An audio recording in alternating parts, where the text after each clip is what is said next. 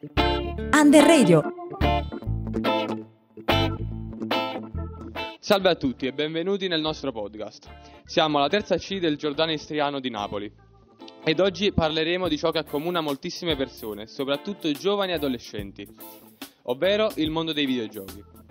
La domanda che ci siamo posti è: i videogiochi hanno solo aspetti negativi?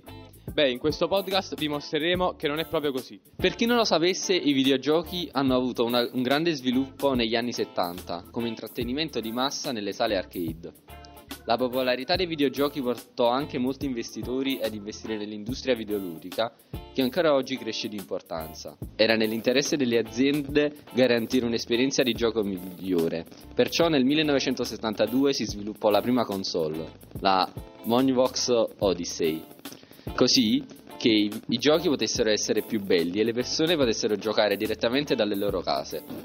In particolare dagli anni 80 le industrie iniziarono a produrre console sempre più prestanti. Ad oggi le più famose sono sicuramente Nintendo, Xbox e PlayStation.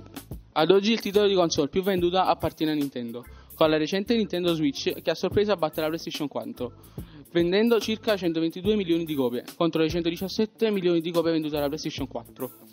Le prime grafiche 3D dei videogiochi arrivarono nella metà degli anni 90 con la pubblicazione di Super Mario 64. Questa fu la vera e propria svolta nel mondo dei videogiochi perché permise di giocare nelle quattro dimensioni. Secondo alcuni utenti, uh, fra cui anche testimonianze di alcuni di, di genitori, uh, i videogiochi possono indurre problemi salutari e sociali. Giocare troppe ore ai videogiochi fa in modo che la persona si isoli dal mondo esterno, parlando solamente con utenti online e di conseguenza portano a non uscire più dalla stanza.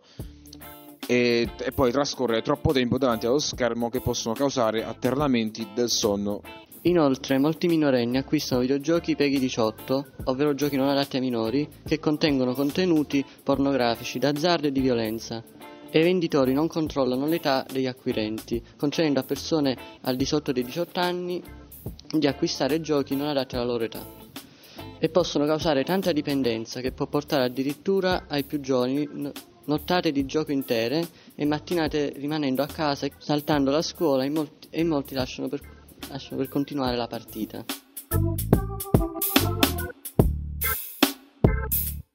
Alcuni dei vantaggi dei videogiochi sono portare un'attenzione maggiore, una memoria più pronta ed infine sviluppare capacità decisionali migliori. Un altro dei vantaggi più significativi dei videogiochi è la possibilità di conoscere persone nuove in luoghi diversi del mondo. In situazioni di solitudine come il lockdown hanno mantenuto attivi rapporti interpersonali.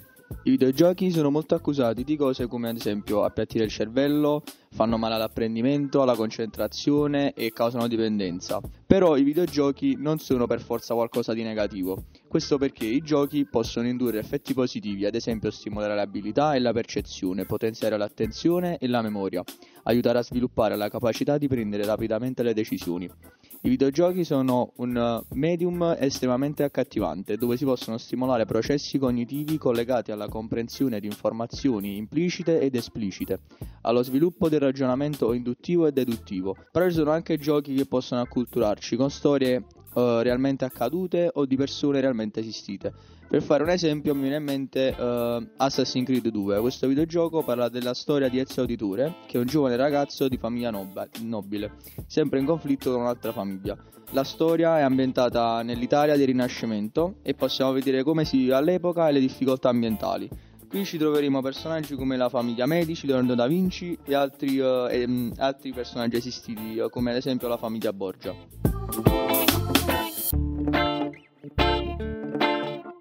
In conclusione, i videogiochi non sono negativi, ma bisogna sapersi regolare e non abusarne.